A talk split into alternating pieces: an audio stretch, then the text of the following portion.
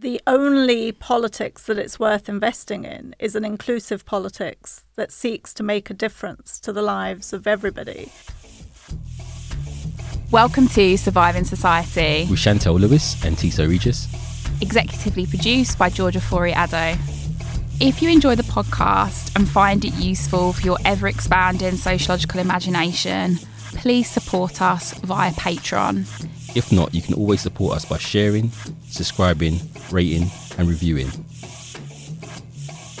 Welcome to another episode of Surviving Society podcast. We're actually back with our main episode um, for the first time in quite a few weeks as we've had our reflection series over the summer period. We are really excited today, though, to be back in the studio and to be joined by Gurminder Bhambra, Professor of Postcolonial and Decolonial Studies at the University of Sussex, and John Holmwood, who is emeritus. I, do you ever read it? I'm always like, I how always do you see it, pronounce I'm it? like that. Uh, Emeritus Professor of Sociology at the University of Nottingham.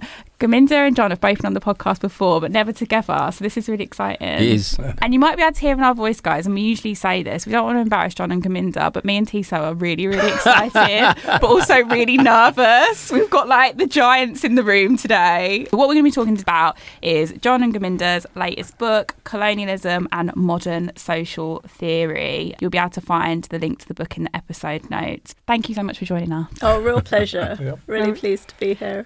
Good book, by the way. it's a good book. Thank you. Um, John Gurminder, can you outline what you mean by colonialism being a precursor to empire? I think, in a way, I mean, in the context of thinking about the book, Colonialism and Modern Social Theory, what we wanted to do was to think about the way in which people who we recognize as part of the canon of social theory don't just exist on their own. They're part of histories, they're involved in making history, and they're located in particular sorts of events, processes, and so on.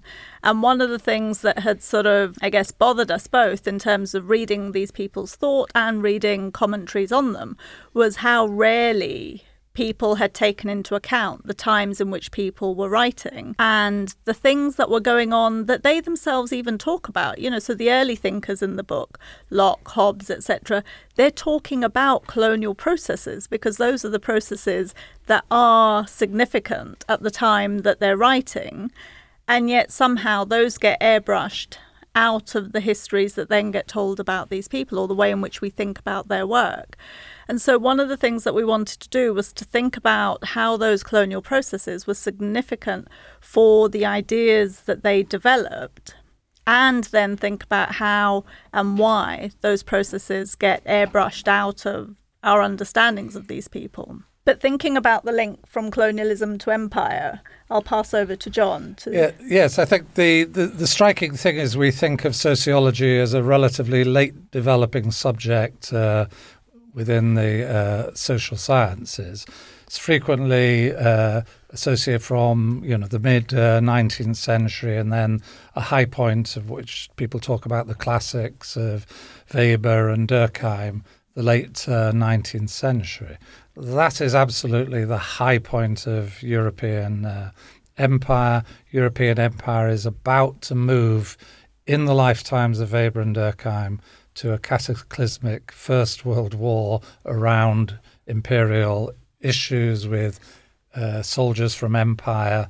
Not simply it's not simply a war. Britain, France, Germany. Soldiers from all engaged within it, and yet this is a marginal subject within their writings until they're right in the midst of the, of the war, and then they're caught up in the general jingoism and nationalism that war uh, imposes upon uh, a domestic population.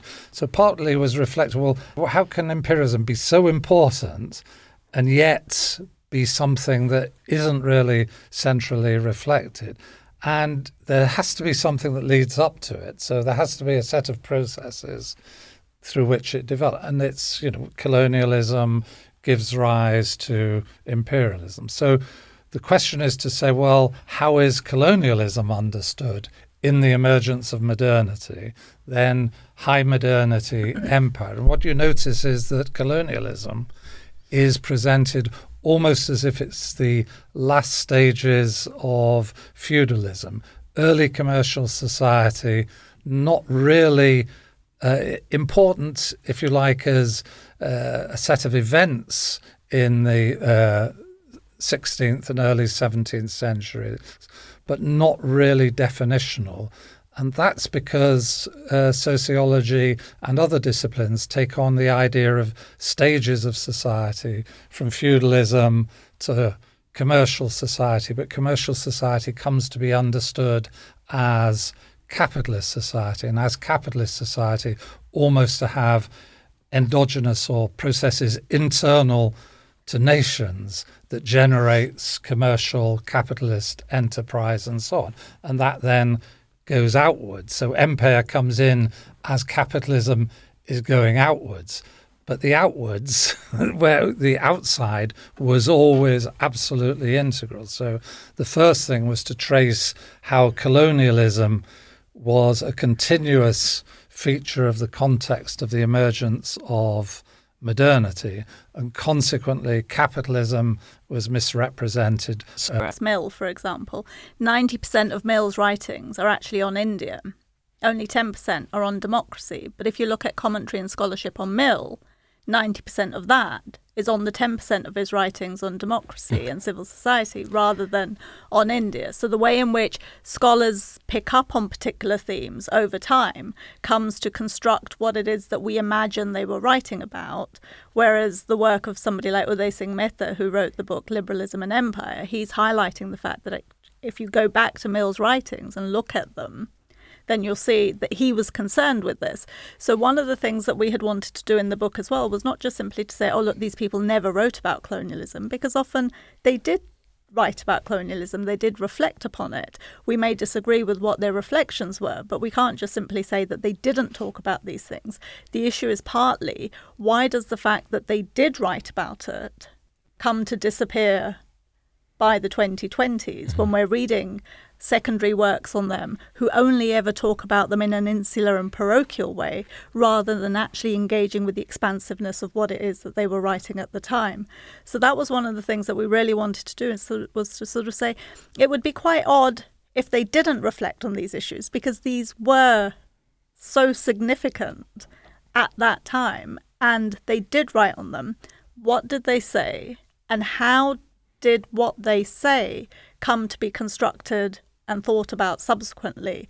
And what was that process of, in inverted commas, purification that was going on? What was that associated with? So that's then associated with the project of the nation. That's such a good point, Gurminder. And I guess what Tse means, and what I mean, and you've just clarified that, is was it deliberate that we have read these thinkers in this way? I think it's partly to do with our context. If we say one thing about the book, which you know the title echoes Giddens's Capitalism and Modern Social Theory. It's exactly 50 years since uh, Giddens wrote that book. So one of the things that's interesting to say is what was happening in sociology at the time that led Giddens to write capitalism and modern social theory, what's happening in our times that lead us to write colonialism and modern social theory.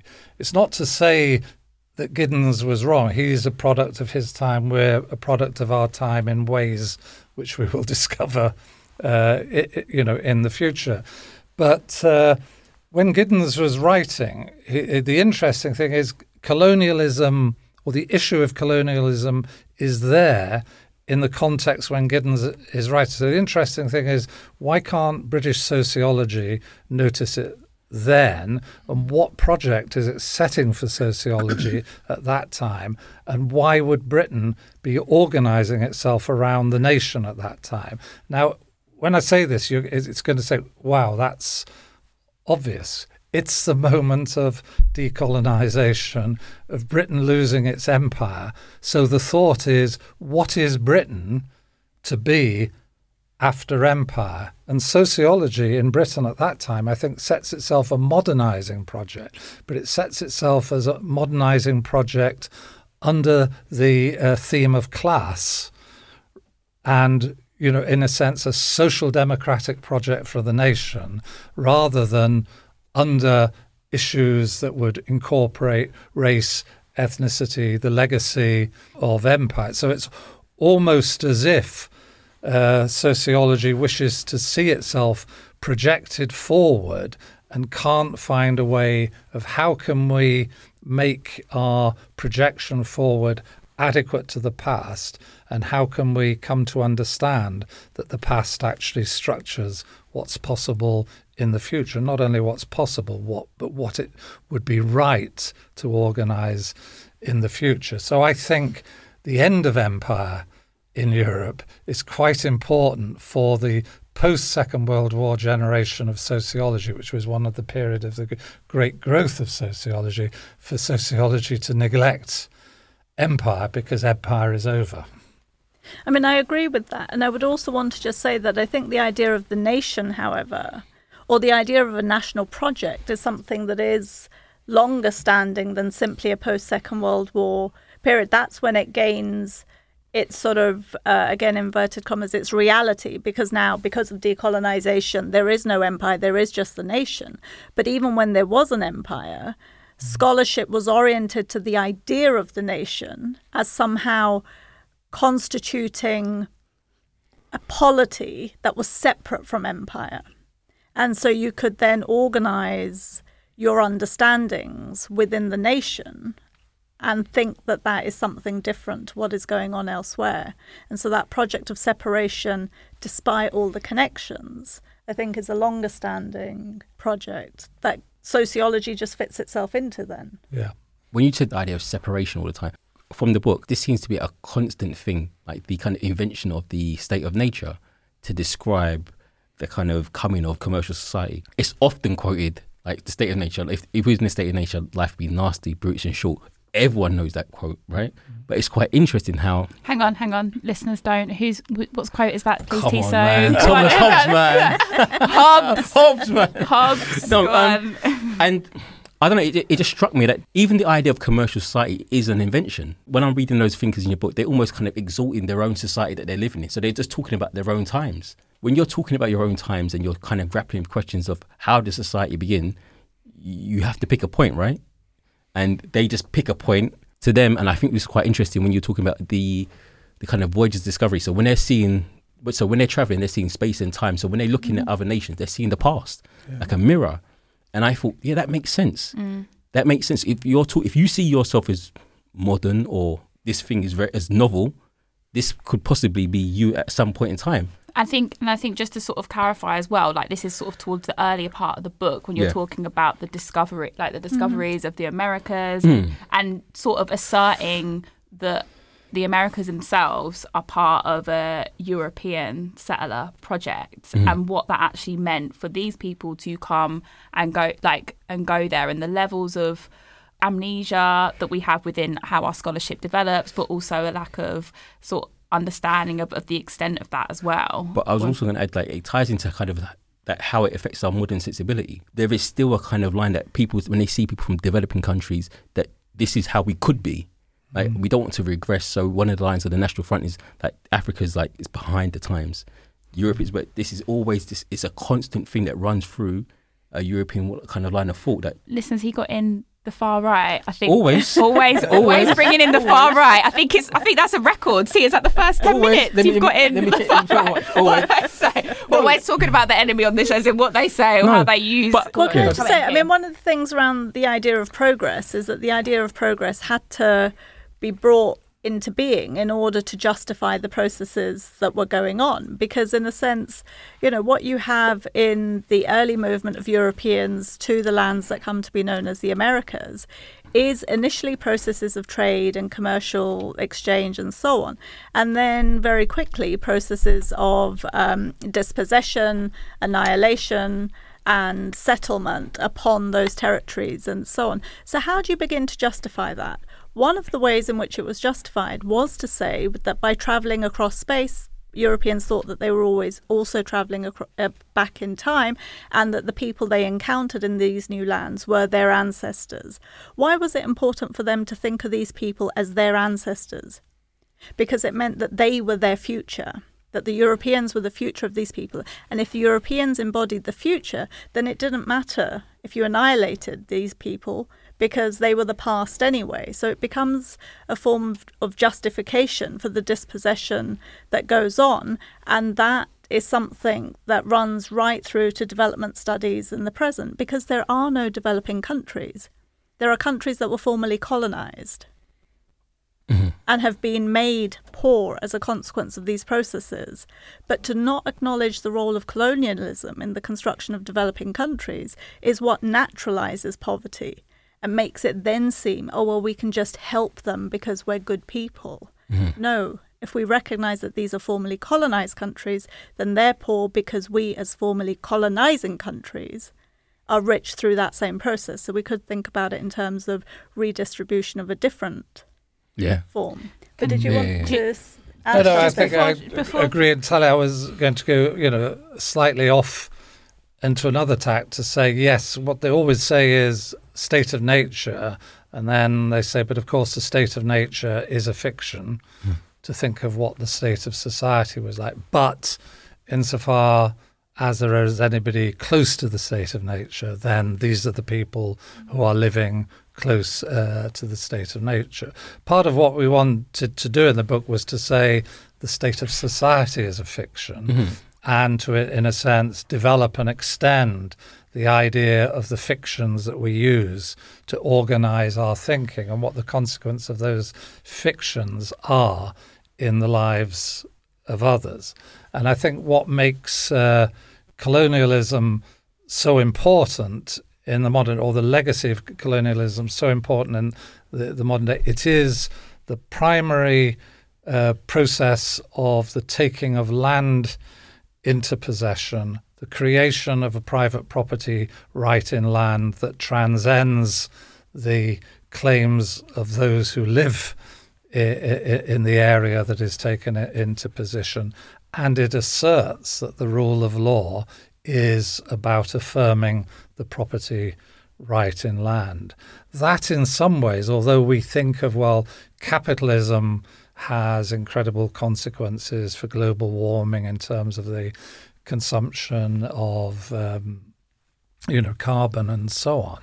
But most of the things that are being consumed have to be extracted from the land through private property. So colonialism is absolutely and the uh, institutions it brings into the modern world is absolutely central to understanding the current climate crisis I'm just going to read a quote from the book about the extent of the land and extraction. So, across the 19th century, around 60 million Europeans left their countries of origin to make new lives and livelihoods for themselves on lands inhabited by others.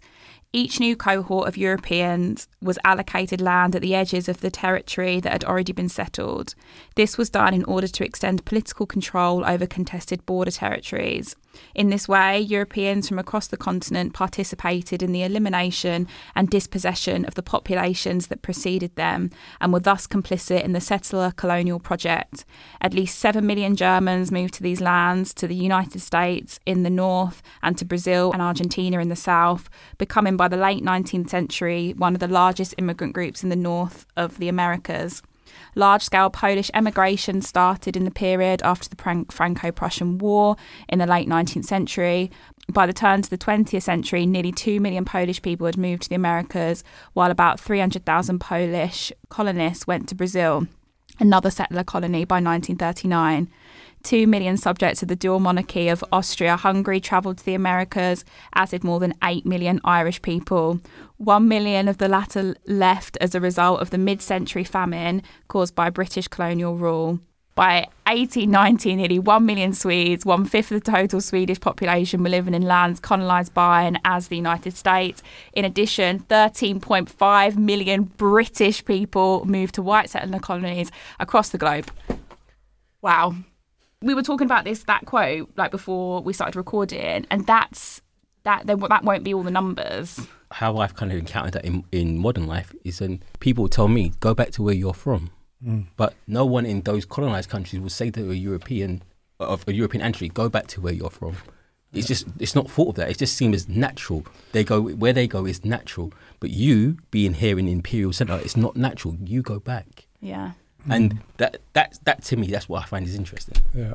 there's also, I mean, there's another per- political purpose in setting that out. Is before when we've spoken about this to European audience, say in Sweden or to you know audience Hungary, you know, uh, you know, Eastern uh, Europe, Eastern yeah. so Europe. They say, well, we never, we were never part of colonization. That's an issue of France. That's an issue of Belgium. That's an issue mm. of Britain. Said no, Europe generally through its population movement participated in a form of emigrationist colonialism, of going to other places as part of the process of imposing a particular system of rule and law on those other places and imposing a system that actually excluded those who were already there. There's not a single immigrant that comes to Britain or to other European country except to, to participate in the society as it is, not to transform it into something completely different. And if I can just add one other thing, I mean, you were talking earlier about sort of exclusions, omissions, and how things sort of shift over time. If you look across uh, migration studies as a discipline or a field of study, all articles and, and books, etc., that talk about the movement of populations, of European populations across the 19th century, do it under the broad label, the age of free migration. That's what the 19th century movement of Europeans is termed as, because it was seen that the majority of them moved to the Americas, and the Americas were seen to have open border policies. What they forget or fail to take into account was that if the eastern edges of the Americas were open, the only reason they were open to the movement of Europeans was because of earlier waves of Europeans who had gone and dispossessed the existing populations, taken over their lands, and established a new state.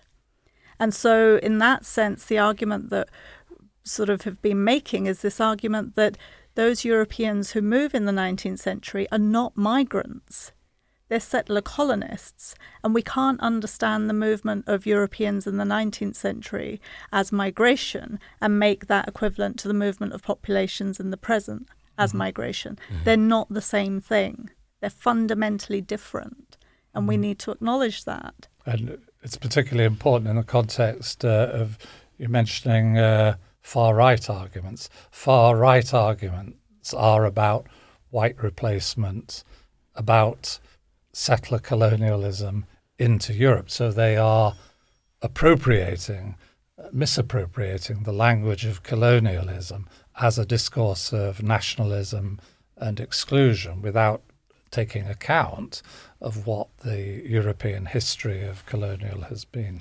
Part of the book in discussing the nature of uh, imperialism and particularly in the in the work of uh, uh, Weber is to discuss how uh, Weber is interested in a process of Germanification. So, Germany, in unifying, in most of the discussions, treat German ger- the unification of Germany as a formation of, na- of a nation state, but it's a formation of an ethnic nation state and also a nation state that is seeking to expand its borders uh, eastward in order to claim lands which are, you know, part of Poland uh, uh, uh, and so on, and also south into Africa as well. So we do treat the eastern and southern uh, uh, processes of German expansion as part of the same process of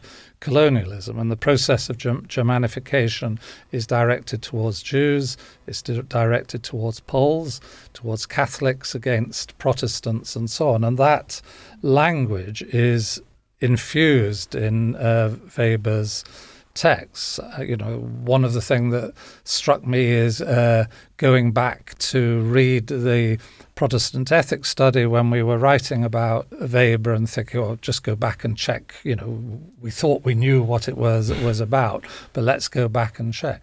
Page one is a discussion, you know, a frankly racist discussion of Poles and the relation of Germany to Poles in the context of a project of Germanification. That's page one of uh, the Protestant ethics study, and the tendency is let's just turn the page quickly until the book's, and then the book properly starts. In Weber's terms, the book properly started as an explanation of why Protestantism was associated with the spirit of freedom. Catholicism was not, and that was also associated with ethnic um, identification in, in Poland. So his, his language around Poles is, you know, is, It's quite racialized, yeah. quite Racist. strongly, yeah, Yeah. racist. But yeah. that's this is that's what you just said, John, is amazing because the book wouldn't have started proper until pages in. yeah. So until it talks talking about like progress or rationality, whatever it will Yeah. be, that's what you're looking for. But these are key themes that you've been told to look out for. Mm. So you just kind of almost you see it, but you you skim past it. Next question that I wanted to ask you refers to thinking about private property, possession, and the early liberal thought. When it comes to talking about the canon on this show, Tissot and I do get a bit nervous because we often feel like it's intimidating. No, 100 Um, percent it's intimidating. It's Like, intimidating, and it's like I guess when people say, "Oh, have you read Jane Austen or have you read The Wuthering Heights?" I always read. Well, some people have, but well, a lot of people have, but, like, not, not in that kind of textual detail to kind Yeah. of have commentary on it. So I think there's always an apprehension about the canon because over time they've become lofty, almost abstract, right? So there's a, there is a kind of trepidation when Yeah. approaching them. So, Gurminder, why cover the canon, and why should we? Why should we feel as scholars less intimidated by the canon and more, I guess, critical about the canon? Well, I think the issue about the canon is partly that over time, these are people who have come to be recognised as having contributed something to establishing a discipline. And so the discipline of sociology largely organises itself around these particular thinkers. There are omissions, as we sort of point out, there are contingencies, all this sort of stuff. But for us, the issue wasn't so much about critiquing the canon in its own terms, i.e., who's included, who's not, and other people should be included. I mean, one of the lines of critique within sort of post colonial or decolonial thought is very much to sort of say, well, there are other people who've also thought. And our position is partly, well, yes, there are other people who've also thought, and we should learn what we can from them and include them and engage with their thought. And still, there is a discipline that organizes itself in particular ways around particular thinkers, but more importantly than it being those thinkers, the discipline organizes itself around the concepts and categories that these thinkers have, in a sense, bequeathed to us as the discipline.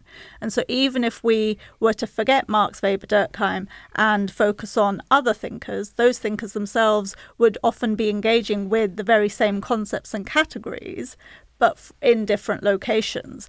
What we're concerned with is that actually the shape of those concepts have been formed by colonialism and we fail to recognize it. And so the extent to which, and we attribute their formation to modernity. And if we fail to recognize that colonialism is a central part of modernity, then we fail to recognize that the concepts themselves occur in that context. And so, what we're arguing for is the need to transform the concepts and categories of sociology. We're less concerned with the figures themselves. Canon is a canon because it's a shorthand, and something is a mm-hmm. shorthand because it becomes easy to think with. And easy to think with is how it's passed on, and that's a, a comment you made earlier about how you know we, we we've just somehow imbibed this. Well, you've imbibed it through the process of, of canon formation. So part of what it is is unpicking to show that there are lots of different threads there. You can pull on those threads and arguments will unravel. When those arguments unravel, those are the places where other positions can have their space created. So if you simply said, well, let's add other writers to the canon, it's as if the space they have is to be a chapter on their own, not to be a consequence for how we uh, think because they've been brought into a critical conversation. So part of what we wanted to do was uh, break up how uh, these thinkers are thought to make possible other kinds of conversations, not to supply those other conversations, but to do the initial uh, work of, well, let's just unpick. And the final thing I say is that actually, it, you know, I think we did both find it was incredibly good fun. So one of the things I hope is that the book reads as if it's important to do this, but it's also enjoyable to do this because there's mm-hmm. something invigorating about it. It's not saying, so when you say the abstract, it's not telling you this is what you must agree with. It's saying this is how we can approach these thinkers, break them open, and that creates more space for everybody to think with them and to think with them differently. Yeah, I'd agree with that. I think it made me excited again because mm-hmm. you weren't just retreading the same kind of ideas over and over again. You looked at the idea again, but with a it's like almost like a new lens, mm-hmm. and and you think, oh, so that's a different way of looking at it. But do you think that I don't know something sort of anecdotally listening to you both talk then about sort of the no like the canon and what it means to like actually return to the people that have been the most prominent prominent within our disciplines.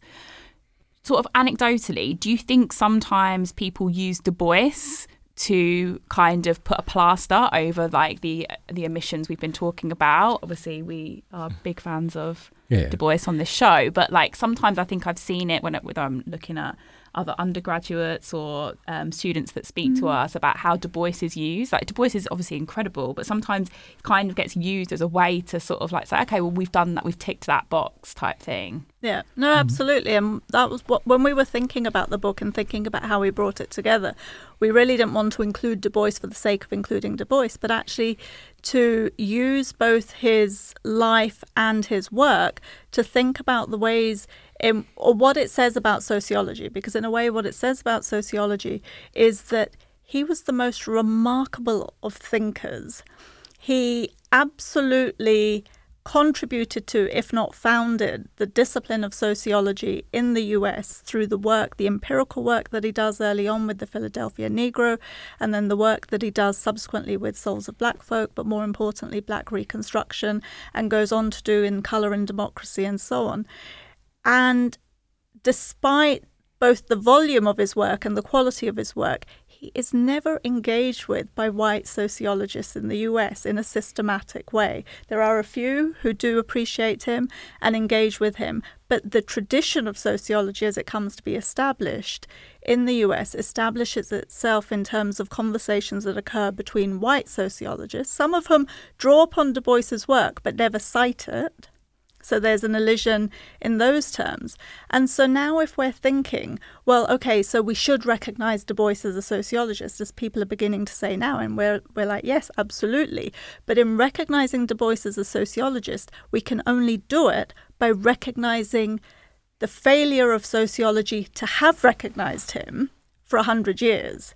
You can't hmm. just say, let's include him now. To include him now would be to undo, shine a spotlight on the inadequacies of US sociology over the century that it failed to engage with him, and to make that part of the story, and then to think about well, how would sociology look differently if we had taken Du Bois seriously from when he was writing?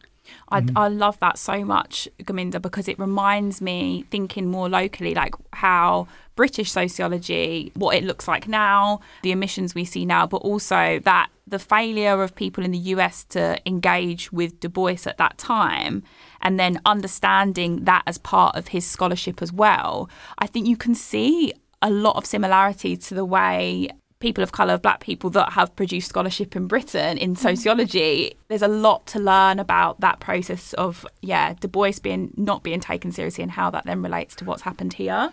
It is extraordinary because if I said to you, well, when would you date American sociology from? You'd say, well, the start of the 20th century, let's say. When is a big high point of American sociology? Well, 1940s post war period onwards. When did American higher education institutions stop being segregated? And doesn't this remind you of Goffman as well? And mm-hmm. thinking about Imogen's book when mm-hmm. she's got the student, she found mm-hmm. in the archives a student saying to Goffman, teaching yeah. stigma, during segregation and during the Black. Power movement of students, does this does stigma relate to our experience? And Goffman gets like shook and is like, Mm-hmm.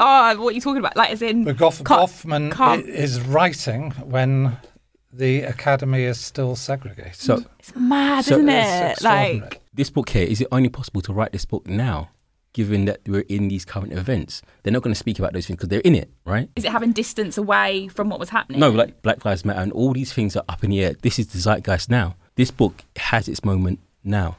This is its place in history. So this is why we're talking about these things right now. Just like you said when you're talking about Giddens mm. and the kind of the national project he was involved in, colonialism was the big thing, but it, that wasn't the issue of the moment. or it was, The, but no, they didn't want to say decolonization was the other way around, right? Yeah.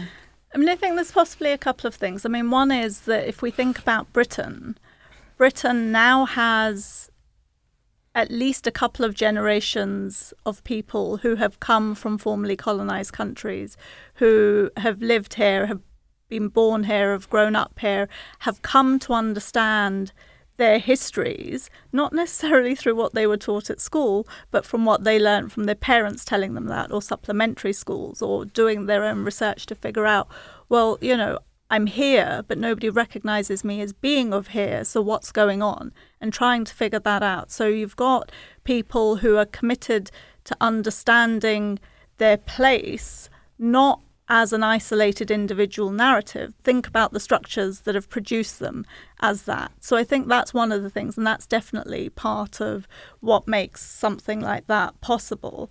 But I think also on a more sort of personal account, we spent a year in the States mm-hmm. and that was the year it was 50 years since the civil rights acts had been passed there were there were a lot of cultural events that were happening in the states then to celebrate 50 years of civil rights you know so there were plays there was music there was jazz there was all this sort of stuff and there was a re-emergence of protest because um, the repeal of the Voting Rights Amendment Act.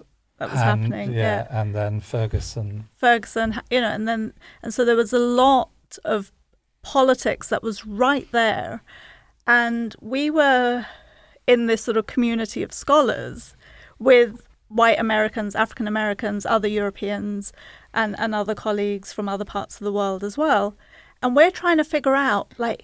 What's going on? So we know some of this stuff intellectually, but to feel it viscerally on the streets, and we would try and chat to colleagues about it. And in the end, we discovered that at lunchtimes, people would sort of not want to sit next to us because we were asking all these difficult questions. and the only people who ended up talking to us and who became friends with were African American colleagues and other Europeans who were there because we were sort of trying to.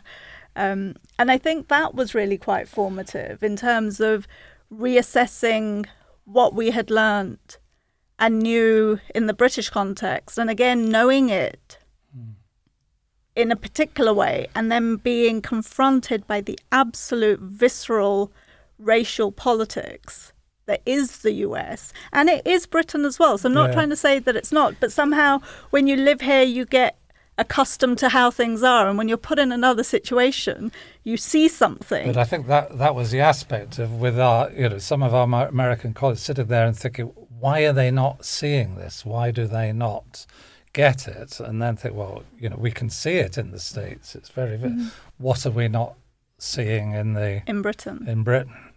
So that said, so uh, before we accuse our colleagues in America mm-hmm. of not seeing something, there must be something we're not seeing something. And you know, for me, what happened the, when I was uh, that's when I, I was uh, in the states uh, at that trip when I first got contacted by teachers from the Trojan Horse School. I thought, yeah, that's what we're not. You know, that's what I'm not seeing Yeah. is it's not coming up as uh, race in the same way in Britain. It's also coming up as religion and uh, you know the issue around the uh, pathologizing of Islam and, and so on and and so uh, you know just to to be aware that there's a set of processes that derive from colonialism but they play out in different ways and to actually be conscious of the differences in the way they play out in relation to a common origin as well as to say well everything's about colonialism well yes it is but there's different manifestations. And I think in relation to the book, that's why I was particularly excited by Durkheim, because although he's seen as the most uh, conservative figure and therefore perhaps the less the least sympathetic for most you know people you know dealing with the the classics, Durkheim is the one who's conscious of the issue of religion, the Jewish question. He has a better approach to the Jewish question, obviously partly because of his background as, as a Jew, than does Marx or Weber. And it's possible to say to him, well, why didn't you notice the Muslim question? Mm-hmm. Because you're, you're writing right in the middle of the relation of, uh, of the colonial relation of France with, with Algeria. So to, it's not only to think, well, we're reading these authors just to find fault with them, but also to find, you know, some of the spaces you open up are spaces of, you know, new possibilities for thinking about, you know, current questions. And for Durkheim, I think it's uh, everybody thinks he's a secularist, but really he's anxious to establish the significance of religion. And he's writing that secularism really is a form of religion. Ah, he's writing about the relationship between religion and secularism as if it was an interfaith relation. Wouldn't that be powerful in contemporary France to, in a sense, say secularism is not the other of religion, it is one of religion's forms. So let's think about religion and secularism as a relation between faiths. And paradoxically, interfaith dialogue is relatively easy. Dialogue from faith to secularism is less easy. And hmm. here's Durkheim telling us well, we could possibly do that once we see secularism differently. This is like you know when we spoke to John about the Trojan horse. It's making me. Do you know when I realised like how pernicious secularism was? Like I've just had one of those moments again. Like it's just it's an issue. Yeah, that's sick, man. Secularism is okay. The problem is really... its self-understanding of itself as truth, mm. rather than its self understanding it self as a belief equivalent to other beliefs, and therefore the issue is how do we reconcile those different beliefs? And you say, mm well, there's a different version of secularism, which is how to manage the relationship amongst belief, including the belief in the necessity of doing. That's what Durkheim's humanism, I think, is is about. We do get people write like message us about um, various episodes, and I would say that some of the big critiques that we get are from what we do or what we talk about on the show is our lack of taking seriously um, Marxism. I love this chapter in the book so much because I just think it really helped me come to terms with some of the things, some of the issues that I have sometimes mm-hmm. with Marx. I'm just going to read a couple of bits. There are many criticisms c- that can be mounted against Marx's treatment of class struggle, and a great deal of effort among those inspired by it has been devoted to dispelling them. At its simplest, Marx's theory was a poor account of history of wage differences what he regarded as conventional differences, for example, those associated with gender or race, has remained remarkably resistant to the solvent of commodification. Moreover, forms of employment appear to have grown more differentiated. As hmm. Abraham Harris first indicated, and it was precisely this differentiation, not anticipated by Marx, that created the conditions for get various kinds of inequalities in opportunities for access to jobs or different qualities that like paragraph in itself like really helps like when we have people come to us like it's about capitalism it's about this like and we've been saying on the show more recently it's not as simple as that. And i think having a kind of generous critique of marx actually helps us to find new ways of using marx's theory. I mean if i sort of say something broadly and then perhaps you can pick up on the abrahams uh, section more is that one of the things that we were keen to do in sort of thinking about Marx was to think about how does he conceptualize capitalism? How is it organized? So he presents it in terms of the relationship between capital and labor. And the labor is the wage laborer, effectively. And yet, even at the time that Marx is writing, you have a system of labor that exists in the world that isn't simply wage labour, but is bonded labour, coerced labour, enslaved labour, and, and so on. And we were interested in thinking about well, if we took the labourer seriously and the fact that whilst he talks about labour being commodified, actually, for much of the time that he's writing, the labourer themselves are commodified. And how does that change what it is that we need to understand about the dynamic in order to be able to intervene within it? Because if we see it just in those narrow terms of capital and labour, and then we think that the resistance to capitalism will come from labour, well, that's not taking into account the ways in which this broader system, again, we can call it colonialism, supports the possibility of wage labour.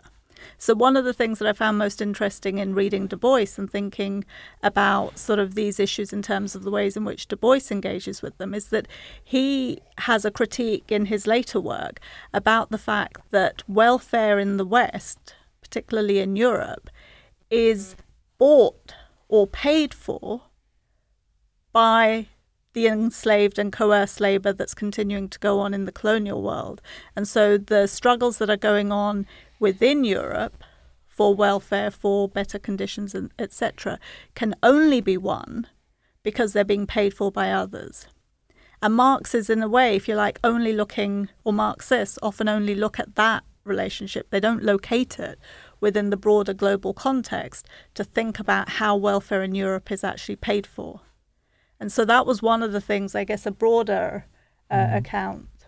Yeah, and if you think of um, the the feature of how Marxists approach Marx and what Marx is saying, and I think what Marx was arguing was plausible. So I'm not making we're not making any claim that his approach was unscientific or ideological and so on. That the, there was reasons to believe things were developing the way they were. But Marx's framing of it is well, there are all these varieties of ways in which uh, individuals and groups are bound in to labour processes, but there's an overarching tendency of the labour process which is dissolving all these different ways to produce one dominant way. That's under the capital labour relation and the commodification of labour power. And then there will be an unfolding and development of that relation. And that unfolding and development of that relation will bring us to the future. So all the time, the you know, Mark, people say, well, Marx was very aware of the terrible conditions of, you know, weavers in India and, and so on. Yes, he was, but all the time he was placing them in a context. And once their petty forms of uh, work relationship are overcome, then we'll be moved into the you know into the future, which will have this form. So it's there's a, a phrase that uh, use it tightly coupled and loosely coupled. Marx believes the relations of capitalism are tightly coupled, and if then that's the version of tight coupled bringing you into the future. But if they're loosely coupled, then all sorts of other th- consequences. Mm. There's spaces for other activities, so you can continue to say, ah, but the capital labour relation will do this.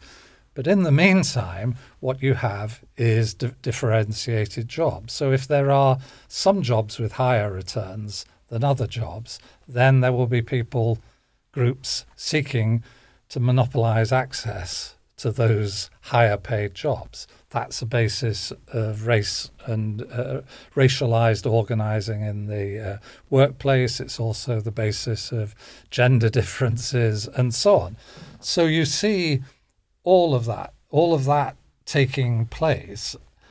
And but uh, most importantly, it's a place where the issue of race is most importantly discussed, and most importantly discussed within American sociology and particularly within within African American sociology. So Abraham Harris is this, for me, really important figure in. Uh, uh, African American so- sociologist. He is at Howard University. He's really sympathetic to uh, Marx, and he has in common with a lot of other African uh, American theorists this view that, uh, well, there's an idea that uh, ultimately American values will overcome uh, American, uh, ra- you know, racism. Races are looking back. That's part of the Myrdal uh, an American dilemma that uh, it's there in Parsons, it's there in Jeffrey Alexander. You see, it's a, a continuous theme, and obviously African Americans say, well, actually, American values are why we're treated in this way. Race is built into them. So their second statement is to say, uh, well, maybe class can be the universal language. We can have relationship, universal relations across the divisions of class. But all the time, the is, and it's there in Du Bois as well, it's black workers who are ex- asked to accept uh, the penalty while waiting for white workers to catch up. And of course, white workers never catch up, never join in that uh, class uh, project.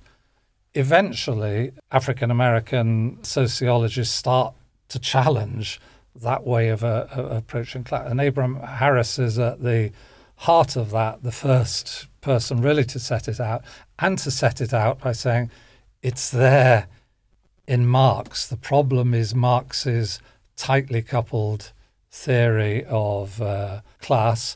Once you recognize that class is not so tightly coupled, then you see that colonialism affects relations between white and other workers, and that you need a much more race centered consciousness of what is going on related to to colonialism. So nothing there is unsympathetic to Marx. It's saying, well, take the problem that Marx was trying to solve and look, it isn't a solution of that problem. So we've got to step outside of it. Writers like Harris are a way of stepping outside it, and Du Bois has made that uh, similar argument, has gone through the same steps. That was amazing, both of you. Thank you so much for addressing the Marxists. People use that word all yeah, the time labels, now. yeah, yeah, Marxist, yeah. Marxist chat. But usually for like culture war type things. Yeah, yeah. Um, Mm. Anyway, that was those were really, really great explanations of how you, yeah, are sympathetic and also like you're talking about the merits of Marxism, but also thinking about that time of when Marx is writing and the emissions and how we can develop it and learn learn from other thinkers that have contributed in that way. Just to end the show and thinking about what you've both just said about Marx is thinking about civil society and thinking about civil society now. Um, we obviously have a variety of or multiple crises. Um, one of the things we've been talking about on the show over the past uh, over the summer in particular is sort of reflecting on the past year. You refer to Black Lives Matter at the beginning of the book. You refer to people, yeah, asserting um, self determination and what that means, or the continuation of self determination, the continuation of collective grief, protest. And I guess for us, like, we constantly feel like we're we're trying to engage with those on the left, but often it feels difficult and troubling because of things that John just spoke about, because of the lack of taking seriously how race um, impacts how we talk about class, all these types of things. So very big, big sort of conversation um, to have to end on. But John, you were talking about in our pre-chat about the government changes to or reviewing the Human Rights Act, and then thinking about when we spoke to Gurminder a year ago. It was the Yeah. middle of the resurgence of the Black Lives Matter movement, and um, Gurminder was saying to us or explaining to us, we have to think about how we do this work in the context of us not necessarily seeing the benefits of the work or the pushing back we're seeing. So thinking about sort of that those wise words from Gurminder, but also what John was saying about the way the government um, are projecting and enforcing authoritarian authoritarian capitalism. Where do we go from here? Basically, big ones, big ones, but just sort of lots of wise words that we've had from you guys over the past year, and yeah, just trying to channel them. Well, we were talking about this because the paradox is that uh, the government is using the language of identities and is actually mobilizing a culture war about identities and making whiteness an identity within the uh, culture war is making arguments about post race, post class. And if you think in the context of what we're arguing in the book, and I'll use the example of uh, Marx. Marx was interested in a post class society, that is, a society which could not understand itself in terms of class relationships. That's what it would mean for emancipation. In a sense, we would wish race to have the same character. We would live in a post race class because actually it was human values rather than issues of exclusion that governed us. The government is mobilized. Well, we're post race now. And there's lots of things in the press of uh, uh, people saying, well, let's not fall into the trap of, ident- of identity politics. Well, how do you avoid the trap of identity politics? And I think how you avoid the trap about identity politics is by looking at the consequences of identity politics and addressing what its consequences are. Its consequences are reproduced inequalities. So begin from inequalities, always focus on the inequalities and redressing the inequalities. The ident- if the identities are bound up in the inequalities, solving the inequalities will address the uh, you know will address the things you wish to address. But what the government wishes to do is use the language of post race in the context of inequality.